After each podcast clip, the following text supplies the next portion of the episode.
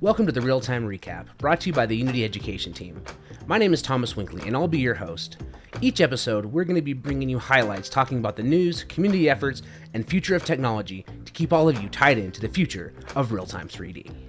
You can find a link to our Unity Facebook community and Discord in the show notes. Also, make sure you subscribe to this podcast to get the updates every time we release an episode. And if you have a colleague that you know would love to jump into the world of real time 3D or is already there, send this their way.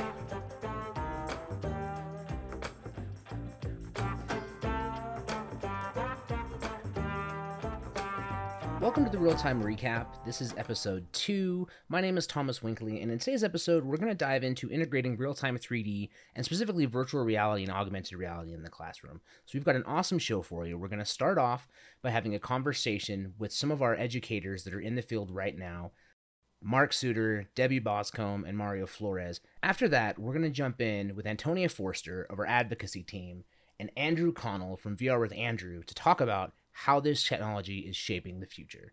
Hope you have a great time. Let's get going. I'm Debbie Boscom. I'm an educator. I work in Fall River, Massachusetts at a CTE school, which is which means that I have my students for an entire day for half of the year. So I have them for a lot of time.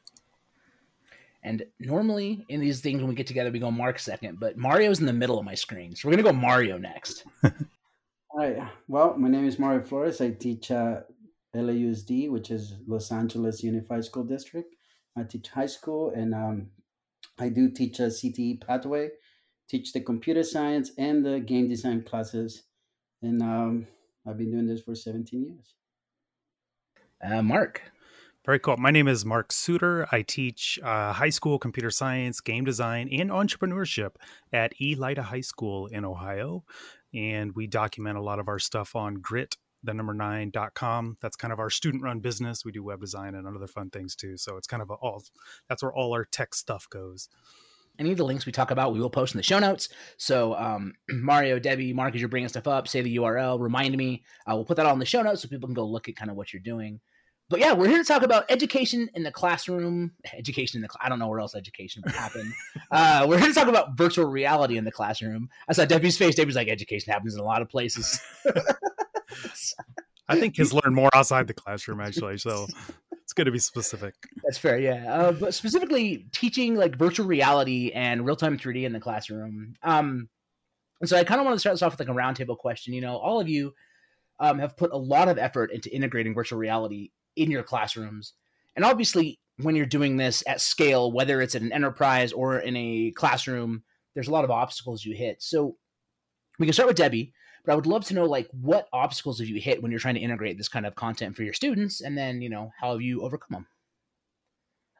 Okay, so um, the a big one. There's a lot of issues. Um, some are big, some are little, and the the biggest one for me is getting everything set up to go at the beginning of the year, because invariably something changes. Whether it's my IT's firewall setup or whether it's the Quest has a new update. And I say Quest because we were part of a MetaQuest grant. So my uh, classroom, I was gifted 21 headsets from Meta. So that's what we use. Right. So uh, there's going to be an update to either the headset or to the software on the PC or both. And that's generally where the hiccups happen. So um, I have to make sure that I have a good relationship with my IT department and let them know what I'm trying to accomplish so that when uh, when I have issues, then I it kind of helps me get them on board with things so that they can help support me and support my students at the beginning of the year. Cool. And I know Mario, in your introduction, you said you've been you know teaching CTE and programming for 17 years, VR for the last few when we talked. How about you? Like what what have you run into? What obstacles have you found? Things like that? Um, I've been teaching for 17 years, but only the last five years I've been teaching like computer science and well, I teach math and computer science, and now I'm doing CTE for the last four years. Um, uh, I have similar as a Debbie. A lot of it comes down to doing the logistics before you actually walk into the classroom. Make sure everything, every device is set to go. Your computers are set to work with that device and the biggest obstacle for me is like my IT department. they don't they don't really understand what I'm trying to do and you know how this technology can be used in careers in the future sometimes and you have to kind of explain that to them. And and there's someone someone higher up that they need to talk to. So it's always this wall that you have to like climb different walls. So you have to Yeah. move up try to clear things. And i think that's the biggest challenge once you set things up and you understand that things are working and everything is set to go things seems to get smooth and and working in the right direction How about for you, Mark? What are what are obstacles you've run into? So, you know, initially when I first got into this, you know, of course, any cutting edge technology, there's going to be various technological hurdles, and this pops up and updates and stuff. I, I'm actually going to approach this more from the philosophical standpoint. And actually, the biggest hurdle is getting complete buy in and trust from the students that it's okay that things are not going to work some days. And we don't know why. It could be an IT thing. They changed the web filter, which this happened at my school recently. And so I, I found that if I can get that, if I can get their complete buy in and tell them, look, trust me, I don't care if you make mistakes. I don't care if things go wrong one day and great the next. You're not going to be punished for it. Your grade is not going to suffer. And once they get that, like, okay, so like you're going to let us play on these headsets and then we're going to build VR apps for it. I'm like, yeah, that's that's the whole plan. That's it. And once they get that, then they really get motivated. And then they're like, willing to try and tackle these problems with me as opposed to hey Suter i need help. I'm going to sit here the whole class period with my hand raised waiting for you. They feel uh, like they have some autonomy i guess. Like they can go and try to troubleshoot and they're like hey i need your admin password. I'm you know updating these drivers. Cool type it in. Done. Go to the next person. And once i change their mindset and get that buy-in it feels like those tech hurdles they they're fewer or at least they don't feel so insurmountable or frustrating or stressful So that actually segues us really nicely into the next like line of questioning because I am treating this like a cross examination. You're all a trial. welcome, welcome Yay. to Tom's trials. Um, so yay especially with Suter here, you know I'm coming at you, Mark. come at me bro um, but like, so like we've talked a little bit about how you overcome these obstacles, right? Like getting IT to understand what you're trying to do. Because I think there was a really good there was a really good point made, and it's something I've run into when assisting schools in IT is like it's not always the IT person that's the obstacle. They don't want to be the obstacle most of the time, right? Mhm. There, there's a rule above them that is holding them accountable, and just like us, they're just trying to do their job. You know, so on that vein of making an ally out of your IT team, becoming friends, how do you how do you sell them on that angle? How do you get them to see the vision? Um, I don't really have to pick anybody. If somebody has like, I'll jump in. off- yeah, sure. so so my approach to that has been make it make them kind of the star in a way. So in other words i go through my pr person through the school district and i say look this is what we're trying to accomplish and we're trying to do these great cool things that are going to make the school district look really good. And then that gets buy-in from my admins and pr person and then they talk to the it person for me. So instead of me reaching up it's almost them not reaching down Mm. maybe reaching to the side a little bit and that tends to help move you know the dominoes a little smoother Fair. That's a good thought. Good idea. I yeah. buy them cookies. Sure. buy them cookies Yeah. No, I used I actually no, I but no, seriously. I know what it's like to be in IT and it's hard. Uh, The only time people come to you is when they have problems. Nobody actually comes to IT and goes, "You know, you did a fantastic job making sure that my computer was safe last week." No, it's always you go to them because you have a problem. So they're Right. constantly doing doing this customer support thing where everybody's yelling at you. Everything has to be done right then. So um, I, I every once in a while I would either make them cookies or, or buy them something um, from from our uh, student store. Our culinary arts department puts that together. Um, and then the latest um, IT director doesn't want me to do that because he thinks it's favoritism. And I'm like, well, it's not meant to be that way. It's meant to show appreciation because Right. I know that my department. it's not favoritism requires- it's a transaction it's our our department requires so much more work. I have uh, 44 computers ish, actually more than that, but I have so 50 to 70 computers in my classrooms that I'm responsible for. And I know that requires a lot more IT support than any other place in the building. Yeah. So I'm just trying to let them know that I appreciate them. Um, but what Mark said is true. Um, I have a, a lot of support from the administration. So, you know, I I know that they they've gone to bat for me for things like she needs this, we need to get this done. And once I've had that conversation with them that this is what I need to do, this is why I need to do it, I am uh, and and I think part of it is that they understand the supports or the the structure they've put in place is for them and they're that we are trying to be a business inside of a school district. With a CTE school, you are trying to teach students business level skills, and you can't uh, do that when you're constantly being hampered by what they put in place to protect everybody else. So if they have to break that once in a while so that we can, or temporarily, so we can get our stuff done, they're okay with that because they're still in control. Cool. That makes a lot of sense. Mario, what do you think?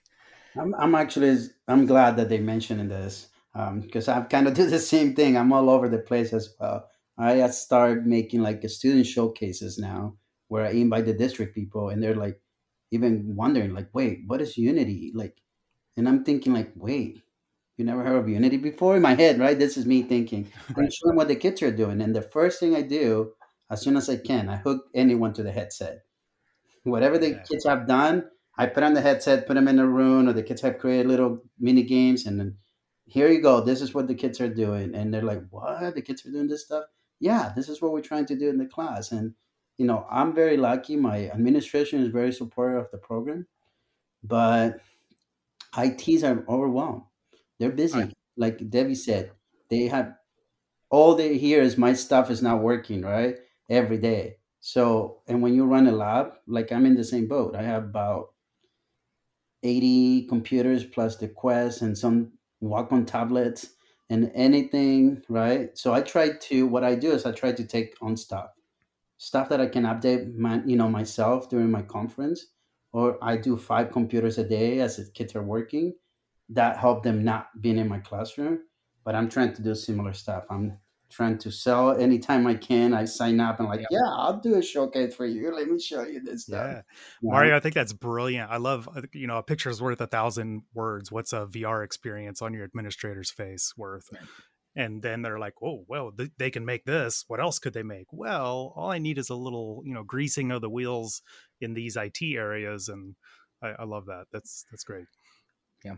I think I think it comes down to like drawing that connection, right? Because the first time you see something that somebody who is, you know, 15 to 18 builds um, that is better than some stuff you've seen in industry, like it's life changing, right? Like for me, it was. It absolutely was. It's like, oh my gosh, these are kids. Imagine what they're gonna do when they're like adults. Like uh-huh. it's because that's where the creativity lives. Like that's where the free thought and like the not to make it sound like the world beats us down, but like they haven't been crunched into their little boxes of thinking that happens to us sometimes. Like they're just creative, right? And you see so much cool stuff. Hundred percent. They just they just don't question it. They yeah. think about something and they try to do it. Uh, since we're not recording this, can everyone? Where's the camera? Oh yeah, yeah, yeah. Yep. That's my principal. So nice. since we're not showing a photo for those that can see it, that's a that's a picture of Mario's principal rocking a rocking a VR headset. But that's exactly it, though, right? That's the sales process because they become right. allies. And that's become... my principal's boss. Yep. Right. We got them in. The first thing we did, like, okay, you get in first. Hook it up. So yeah, I think I think building that like relationship and that understanding is so important, right? And obviously, there's other things that have to happen there too. Like the administrators obviously have to be willing to learn that. But how many people are going to say no and say, "Hey, let me show you something cool"? Like it's very rare that a person says, "Like, nah, I don't want to." Right? Like, most people. No, anytime. What? My administration is just down the hall from my my two rooms. So every time somebody walks by and I've got something cool going on, I grab one of them and I'm like, "Oh, you got to see this," and throw them in a headset just have them check out what the kids are doing on the screen because mine aren't all doing VR because I've got multiple grade right. levels. Some of them are building websites, some of them are building 2D games, some of them are building 3D games. Um, some of them are doing some crazy stuff with like JavaScript and JSON that I'm like, wow, I, it's it's crazy. I I can't believe kids are working with JSON. Like I work with JSON all the time, but like when I think of like exciting things about programming, the last thing that comes to my mind is like JSON, right? So that's pretty cool to think that they're already diving into that type of stuff. That's that's, that's cool. You're you're talking about the kids being super creative. Um, this is a, weird 10 second side story. There was a big mink farm near us where overnight 40,000 mink got released. And so they're like wild out in the public. So there's this Those fictional mink man. Yeah. And so one of my students is like, I'm going to make a, a mink man game. And so he's making a VR game, a first person game where you go around and like kind of capture these mink. And it's not meant to solve any real problems, but it's just completely playing up this local meme. Um, but That's yeah, awesome. that's the great stuff that's like, I don't care if anybody else gets the joke or not. It's awesome. Go for it. And that could be the next goat simulator, right? Yeah, Like, it's that. you Yeah. don't know. Yeah, you don't know what that could be. Mink Simulator. Yeah. Mink Simulator Five. Um, oh, my dogs heard mink and we're like, "What? Where?"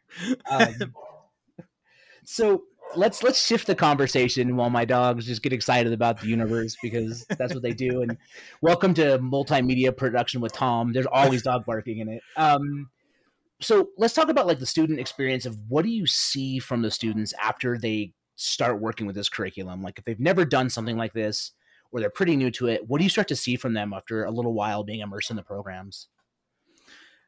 I, I'll go first. The first thing I see once they get just the first like few lessons of this, the Unity uh, Create with VR course that we use in my game design class, they are surprised at how quickly they make something functional. And that's when they start to deviate from the course. I'm like, well, you have, you know, this much time to complete it. And so they're immediately like, well, what if I make the whole room a grabbable object? And like just throwing scripts on different things for fun. And they're like, look what I could do. And they're just going crazy with it. And I'm like, oh, you know what you actually could do with that? That's a good idea for something else. And it just like spurs into these other ideas and conversations. And like you said, they don't they don't feel like they're in this box anymore. They just feel like they're free to like just try things out. Let's break stuff. We'll break code, not the headsets. But you know what I mean? And so they get excited about it. And I, I love that the the bar of entry has been lowered to the point where like you said thomas there's like 15 16 17 year olds that are making stuff Right. that used to take months of hand coding and it's just so accessible now that that's what they get excited that's what i love to watch Well, I can go next. Um, Sure.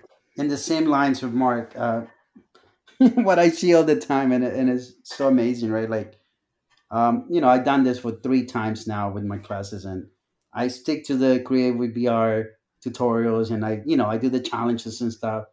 But so quickly, students, they, you know, like you said, they're 16 years old. They have, they just think of what they want and they figure out. But they find stuff in those folders, in those assets folder, that I haven't even dig into it, and I'm like, wait, there was a nerf gun in there.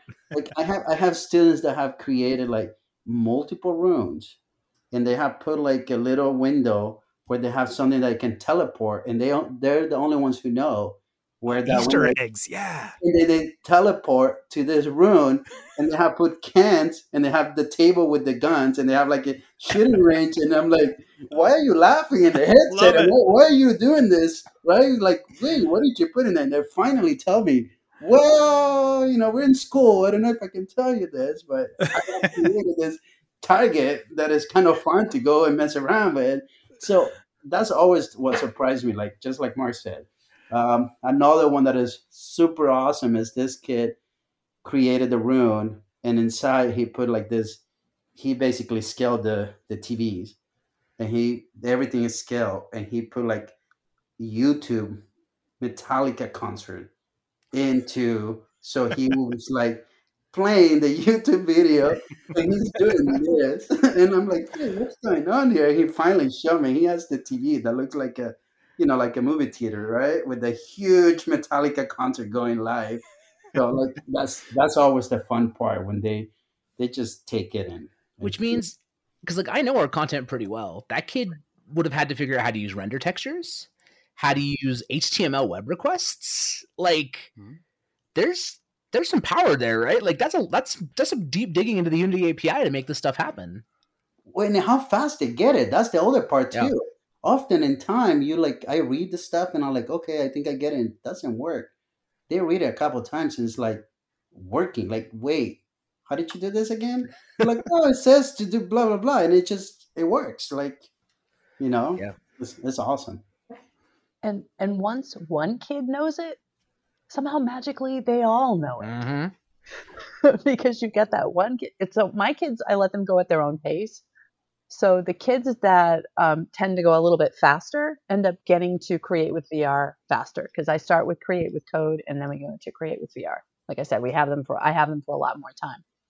So those kids are ahead of the game. So when the other kids come along, they've seen what everybody else has done, and the, how do you do that? And how do you do that? And how do you do that? And then all of a sudden, all of these kids know all of these things that I don't know Right. which is awesome, right? Because that's my job is to teach them. No, no, my job is to make sure that they actually know more than I do when they when they leave. Um, but I, it, when they actually come up with something like like that room uh, that you mentioned, Mario, where they actually like teleport to another room. One of my uh, one of my teams of students created this virtual virtual headset within a virtual game where you put on the headset and you get teleported to another place and it's like a rubber duck hunting game because we have rubber ducks in our room because we do the rubber duck debugging thing uh, where you have to explain your problem to the duck before you ask somebody else or you ask me. Anyway it works but there's all kinds of things that they come up with like that team came up with this rug- rubber duck uh, shooting gallery thing with that nerf gun and i've got other kids that are making um, these basketball simulators and i've got another one making a murder mystery game. Um, another one's working on building like these puzzles that i don't know how i don't know why you're supposed to solve them but you solve them and you get pieces of a sword and you put it together and you win the game. Um, it's it's amazing how many different ideas they come up with from the same content. It's it's amazing that that sort of creativity is sparked just by you know you have to put a ball in the room you have to grab Right. a tennis racket or a ping pong paddle and put it in the room and then all of a sudden their brains just go okay what else can i do and it's awesome Debbie, Yeah. You touched on something I want to pull out. You said, I want them to know more than me when they get out of here. When the only way that's going to happen is if you give them that complete autonomy to say, look, go look it up. I let my students use Chat GPT and they like, well, it's blocked. Well, they figured out if I do it on my phone, then copy and paste it and email it and blah, blah, blah. And so they're still able to use it. Now, is it a great idea? Well, not in my programming class so much, but in the game design class, we don't have time to learn programming. I don't have them for that long. It's one semester and it's one period a day. And so I show them how to use it. And then we do learn a little bit of code. And they actually end up then getting hungry for the code Right. and then learning code on their own because they're like, well, I don't, this isn't working. Well, you're going to need to learn a little bit to make that work. It, and you know, I want to add to that because I'm I'm in a similar situation, and my kids are using ChatGPT when they get an error in Unity, and they get the error and they don't know where to start. They copy and paste, and it goes through, and it's like, oh, that's what I did wrong, and then boom, they go back to it, and now they know how to fix it. So, Yeah. to me, again, right, I think our job is to give them the tools. Yeah. You give them tools, you got to be able to use these tools to get the job done and i think it's uh, it's you know amazing to see how quickly they they pick it up I agree. And So- ChatGPT is a tool. Sorry, Thomas, but No. ChatGPT is is a tool, Mhm. right? You still have to know enough to be able to ask it the right question. You can't just ask it an open-ended question. You won't get anything back, right? You can. I've used it. I've used it to help me develop something, but you have to know exactly what to ask for it. And if it doesn't give you what you need, you have to recognize that. Yep. And you either have to refine your question or you have to take what it gives you and then tweak it. So either way, it's still you're still learning. The students are still learning from it. And I think I- I'm glad you brought that up, and we can jump to the next thing after this chat after bringing Chat GPT because I know AI is big on everybody's minds. But you know, that's the big key with AI right now, right? You have to know enough to know when it's wrong. Hmm. Otherwise, you go into this like spiral where you are trying to follow instructions that don't work. Um, and I think that's a lot of the research being done right now that I've seen is like, how do I, how do I make this work for me? Not how do I replace somebody, but how do I make this work for me to make me more effective? I think is the mindset there. Um, It, yeah. I'll, I'll add to that. Um, if right now you go to ChatGPT and you say, create a Unity C sharp, sharp script using the XR interaction toolkit that will make a cannon that shoots out flamingos or something like that. Mm-hmm.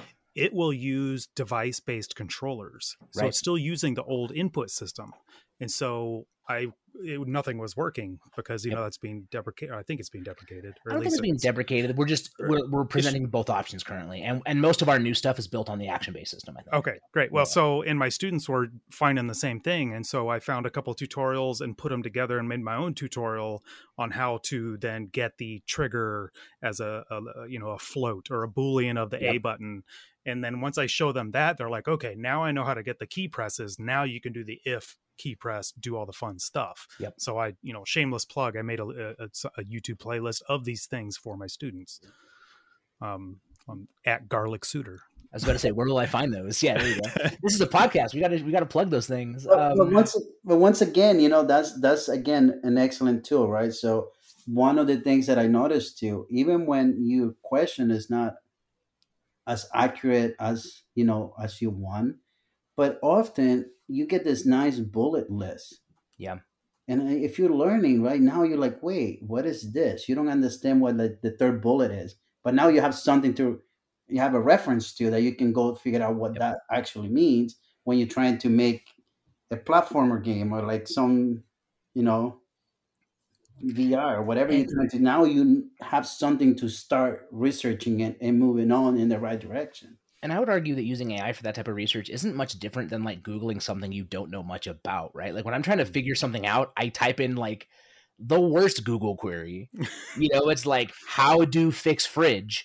And then it shoots me back like a bunch of stuff. And I'm like, okay, that wasn't very helpful. Let me read some of these. Okay, this is what, you know, like, and you start uh-huh. narrowing it down as your research. You do. And it's, it's a similar process. Yeah. Is 100%. 100%, you know? And those are skills equally as important to teach the students, I think, is yep. what you just described refining a query yep. or, you know, Google search. All Effective right. Googling or oh, looking yeah. at YouTube videos. I mean, every kid wants to go to YouTube immediately to or to find a video that shows them how to do what they want to do, but it's never exactly what they want to do. Or it's with an older version of the XR interaction toolkit right. and it's using device based instead of action based so they have to learn how to overcome those obstacles with versioning because yep. that's what this that's the that's another constant battle with this industry is you're always doing that. Always. All right, we're getting close to the end of our time. We're trying to keep this sweet and succinct, but obviously there's a wealth of knowledge on the panel here. Um, there's a reason I wanted to talk to all you guys. Plus, also we just all haven't hung out and talked in a minute, and I was like, this is dumb. I don't understand why we don't get to hang out in Zoom calls. Um, so the last thing we should do is just do you have any piece of advice if there's an educator who's just getting started on this journey?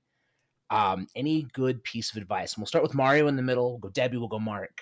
Um, yeah, what advice do you have if somebody's been tagged to teach CTE? Maybe they're just getting into it, or maybe they're thinking about jumping in. What's your advice there? I I said don't don't be afraid. Just like Mark and everyone sitting here, you know what? Be open with the students and tell them, hey, we're gonna learn it together. Don't be afraid to look like, oh, I don't know my stuff. I think it's like Mark and Debbie said this, right? Your job is maybe not just to teach and have them do what you said, uh, do it my way kind of thing. Uh, especially in this industry, I think there's so many different ways you can accomplish these things, right? So I I would say to anyone who's looking into it, you know, just jump in, be honest with the kids, and often the kids will surprise you and teach you a lot of stuff that you're like, whoa, that's so cool that you can do that. And I didn't even cross my mind. So just head on, jump in, and that's how you're going to learn. Actually, I had a professor back in the days where he said to me, this is right when I finished my teaching credential. He said, You want to learn something? You teach it. that was his advice. You really want to learn something? You sign up and teach it. So anytime someone tell you want to teach this, jump in, and I guarantee you, you're gonna become really good at doing that thing. So that's my advice. Just go teach it. Uh, my advice would be when you run into something that you can't solve and you can't find the answer by googling or by asking ChatGPT, ask uh, don't think you're the first person who's ever run into that because you're not Um, you want to make sure you check out the Unity Teach community on Facebook or on Discord and ask, okay? Because there are great educators on there and somebody has run into that problem and they can help you. I, I my advice would be to it, first check out the um, the deployment guide that Debbie wrote most of, to be honest. Uh, the deployment guide um, has a lot of good, you know, gotcha type things that'll get you over those hurdles quickly. Um, but going back to the just general information, I play and let play, and and just keeping a an innovative, creative mindset, and letting the students know that mistakes and failures are not only normal but expected and good and framing those as positive things instead of well you just lost yourself 10 points. You know taking away that fear because that's their fear right? They don't raise their hand as much when they get to high school. They don't volunteer for stuff. And, and that's why it's been it's been you know socialized out of them since kindergarten where every kid's got their hand up waving their hand around.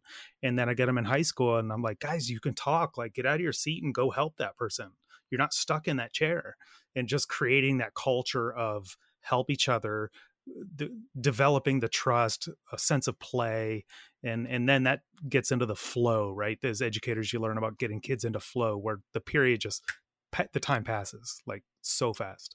And that's when i feel like you're doing something right. Even if there's mistakes happening technical hurdles that's going to happen. You have to expect that. But the deployment guide helps and then also developing that culture now that we've talked to some educators that are actually in the field doing the work, let's jump into some industry experts to see what they're experiencing driving forward the forefront of this technology. I'm here with Antonia Forster and Andrew Connell from VR with Andrew. I think we should start by let's introduce ourselves. So, Antonia, maybe you go first and tell the people about yourself. Yeah, absolutely. So my name is Antonia Forster. My pronouns are she, her, and I'm a senior XR technical specialist at Unity. So essentially, that means I advocate for different solutions. Um, I spend my time coding, building demos and sample projects, and also doing webinars, traveling to conferences, teaching people, and getting people excited and on board with all of Unity's tools, but particularly with Unity's uh, VR and AR tooling. And Andrew. Hi, my name is Andrew Connell. My pronouns are he, him, and I've been I'm a simulation engineer. I've been on YouTube probably for more more than five years now, making educational content specifically on VR and Unity. Um, other than that, I spend a lot of my time making courses, making personal projects, and just kind of enjoying VR as much as I can. And uh, y'all know me. I'm Thomas Winkley. My pronouns are he, him. Um, and Andrew, I think we got introduced because you're part of the power behind the Create with VR pathway. Is that yes, I correct? yes I am. that's awesome. another thing. One of the many things I've done over the past couple years. Well, that's that's super cool. Our educators will be stoked to know that because we do a lot of work in the education space with the Create with VR pathway. So I'm stoked to introduce you to that community because um, it's yeah they do a lot of work with it. So I just had a couple questions for y'all, um, and you know I think I think you both probably have really interesting stories about this. So like, what drove you to VR or XR in general um, what do you find exciting? Uh, I don't mind going first on that. So um, I've actually I went straight into VR. I wasn't in area of any other area of technology before. I went from non-tech into VR directly, uh, which is I guess quite unusual. Um, my my reasoning is also very unusual. Uh, so I used to work in zoos and science centers as a science communicator. I've been a professional public speaker for about 15 years. I've done a TED talk or TEDx talk, things like that. Um, and I had this TEDx talk on LGBTQ in the animal kingdom and how people say it's not natural. Actually, it's completely natural. Um, as part of that, I came out to my family as part of that community. And it went really, really badly, unfortunately. I actually had to cut contact with most of my family. And as a result of that, I ended up in some difficulty, and some of that was financial. Uh, working in zoos and science centers really doesn't pay very much at all. So I'd had a lot of financial insecurity issues. Um, I was actually working in a planetarium at that exact time. So I was creating uh, 3D 360 content in this big 12 meter dome, um, kind of using, I wasn't coding, but using this proprietary software. And so I decided to go into a more stable career path. And because I was already working with spherical content, I thought maybe it'll be kind of similar if I learn virtual reality. I really loved this idea of building my own worlds where I could be whoever I wanted and the world could act however I wanted without negative repercussions, um, maybe for obvious reasons. So I bought a VR headset and I taught myself to code using YouTube. I learned Unity and C Sharp I tried learning some other kind of um, programming languages historically before that, but because I'm very visual, I really struggled to learn with command line. Um, putting code in and getting code out, it wasn't really like clicking for me. But as soon as I learned Unity, it all kind of made sense. It was all very visual, and I could use scripts to interact with these objects. So I learned Unity and C Sharp. Uh, I ended up becoming a professional VR developer in less than a year from that point. Um, and then eventually I landed at Unity doing the role I'm doing now. So, uh, very unusual path, um, definitely completely self taught. Um, and yeah, that's that's my route into VR. yeah, Andrew, how about you, man? Like, what got you there? What pulled you in? I mean, I first before I even start, that's a really great story, and I'm, that's going to be difficult to follow up on. Sorry, but um, I would say mine was a pretty um, a tradition, more traditional way of going about it. Um, I went to school. Honestly, I was uh, starting in art, doing a bit of fine art, wanted to do graphic design. I was at a community college, and I transferred to a four year, maybe wanting to do graphic design, but I honestly didn't take school all that seriously and didn't have a portfolio already and game design was something I could do. So I went into game design kind of not reluctantly, but just kind of see where it was going to go. Fast forward a couple years, towards the end of my uh, schooling, I managed to get an internship at a research lab that was there on campus. And I, over, after about three months of working there, I kind of graduated and I luckily got a job. And we just sort of built sort of simulation educational work for like apps. We did like motion control type stuff with Kinect. We did installations in science centers, um, and did did some work for like NIH and things like that. So eventually, some of the more off-the-shelf headsets become to, began to come out. Before that, we had done some mixed reality work with some very early headsets before we had the tracking that we have today, where we had to use markers and put them up everywhere, and it was such a process to get going. But as soon as the Vive came out, it was like, oh, this this changes everything. And as you can imagine, when those headsets came out, no one was really making any learning content. There wasn't a whole lot to learn. So I eventually just kind of had to teach myself to deliver on these projects. And we eventually got these really big simulation projects that were like incredibly expensive, big, in, you know, instructional design teams. And then there was just me and a handful of other people that had to develop it. So from that standpoint, though I had a background in developing, it when it came to VR, it was I'm mostly self-taught, not by not by choice. It was just kind of kind of how it worked out. But after that, fast forward a couple years, I I left that job, and about 2017, I started just sharing my knowledge on YouTube, and I didn't really anticipate the impact that I was going to have, or the people that would then look to me and like ask, actually, I guess, care about my opinion or care about what I was doing. So uh, eventually, I worked with Unity 2020 uh, when we made the Create with VR course. Um, over that number of years, I worked for a lot of different companies, worked doing similar kind of work. Um, and then over the past couple years, continuing to do a lot more simulation work blended with YouTube and also creating a bit more, uh, I guess, course focused content as well. But other than that, that's largely landed to where I am right now. Awesome. Thank you both for sharing like such cool stories. I think I love to always have that question anytime I talk to industry, especially when we're talking to students and educators, because everybody I talk to has such a unique way they got into this industry. Like nobody like it's rare it's not often the case that someone's like, "Oh, I just went to school and did this." Like it's always mm-hmm. like, "Oh, I found this love through whatever and then I tripped over things this way and then this is what I got in." So, uh, thank you both for sharing your amazing story. Antonio, mm-hmm. i mean, I think you've heard me tell you hundred thousand times, but I think your story is so incredibly inspiring. Um, Thank you. Andrew, you talked about this quite a bit, and Antonia, you as well. Like you both jumped on YouTube, you taught yourself. Both are pretty much self-taught in these worlds, especially in simulation and VR. You know, so now aside from sharing knowledge and stuff, how do you keep your skills up to date, and how do you manage the constant change of the industry we all sit in right now? That's definitely one of the hardest things about XR is that it's always mm. changing. You just can't stop ever or you fall behind. But it's also, I think it's what I love about the industry because no one is really an expert because everything changes so much. I often say if someone has 10 years of knowledge, but they haven't been using it for the past two, then their knowledge is way less than someone who's only started learning two years ago. So I like it. I don't think there's any such thing as a kind of old guard in this industry. I think you just have to constantly be learning and constantly changing. Um, I have quite strong ADHD. I don't really have a very good memory at all. Um, but I think that kind of works to my advantage because I'm always searching for things rather than just assuming. So I necessarily, every time I build anything, I either use my own documentation if I've done it before, or I search online Um, I use uh, Stack Overflow and you know googling stuff mainly.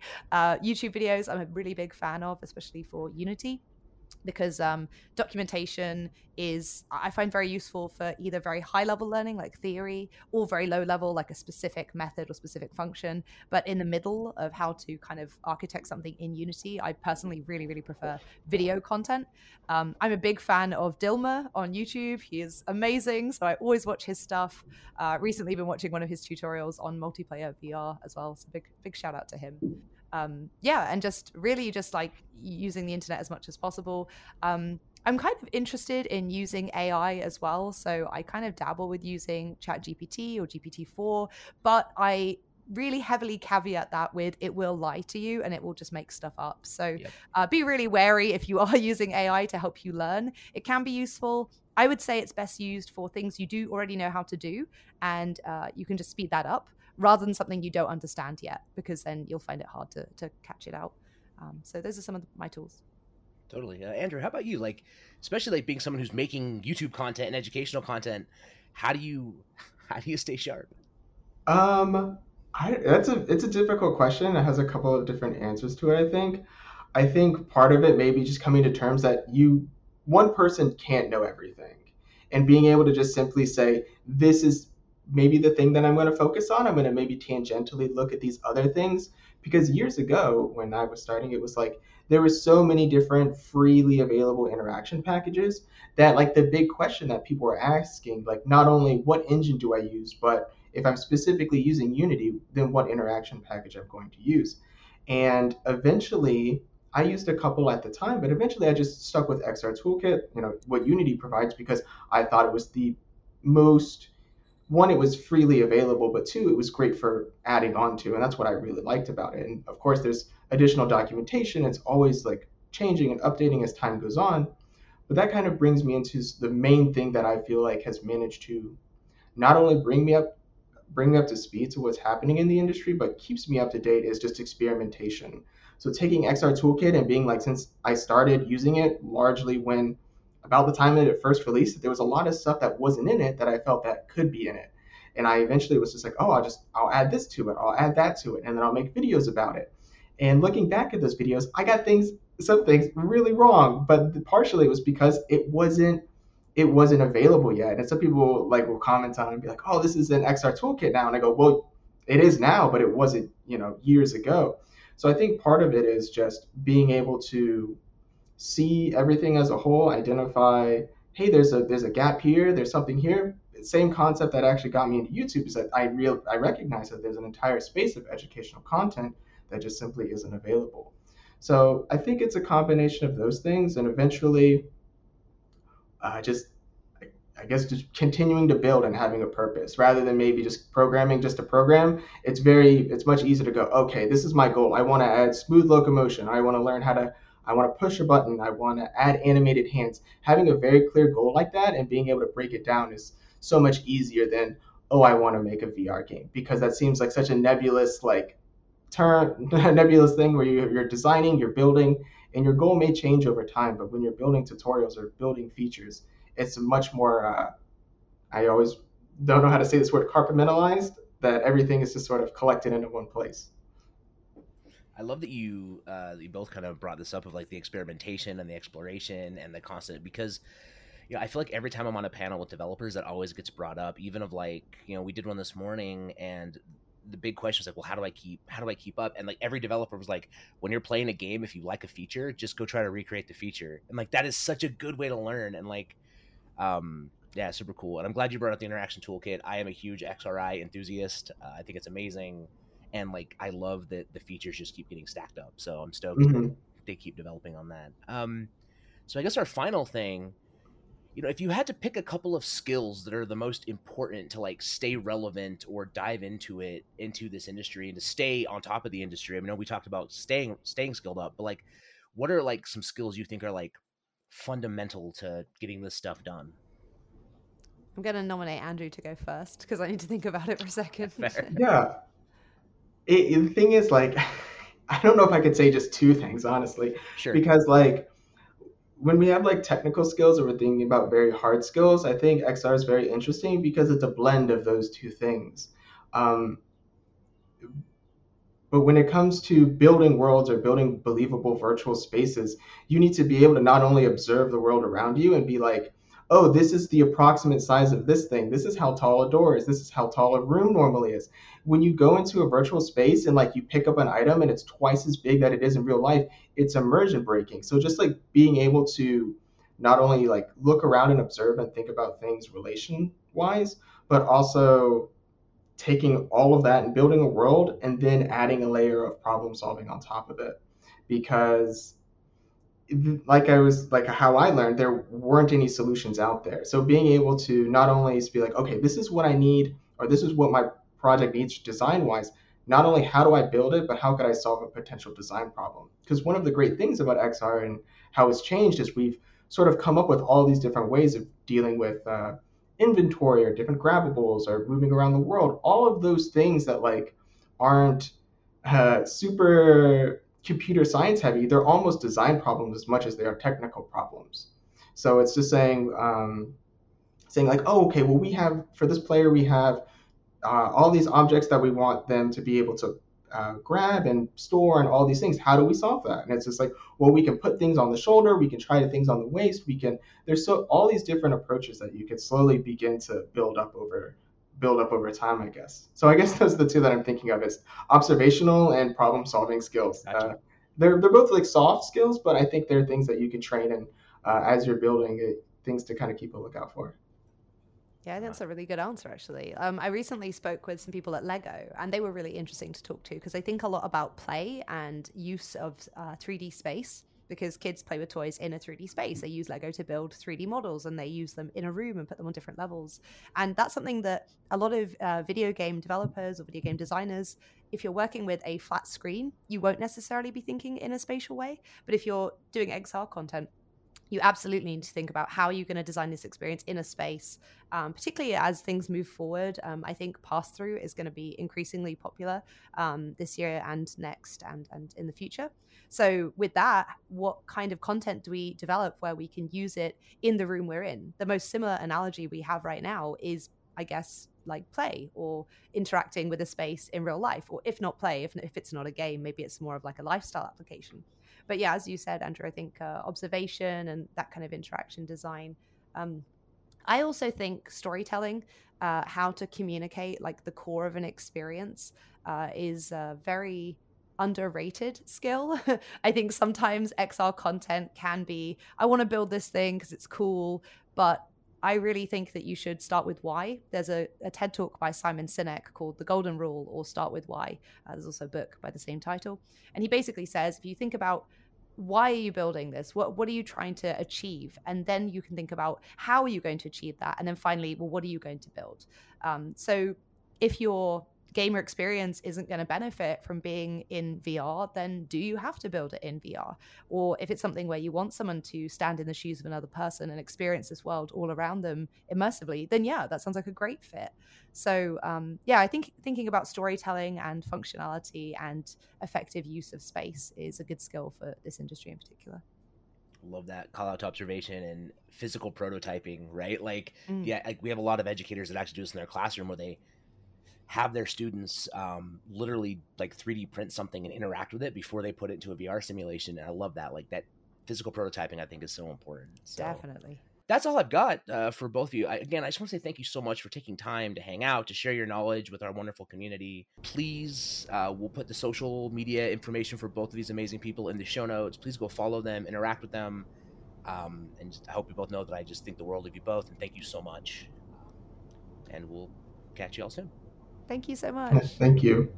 Thank you for tuning in to the Real Time Recap, the Unity Education Team's podcast about what's going on in industry and your link to finding more resources to teaching the world of real time 3D. If you have questions, comments, concerns, want to discuss the topic, send an email to rtrecap at unity3d.com.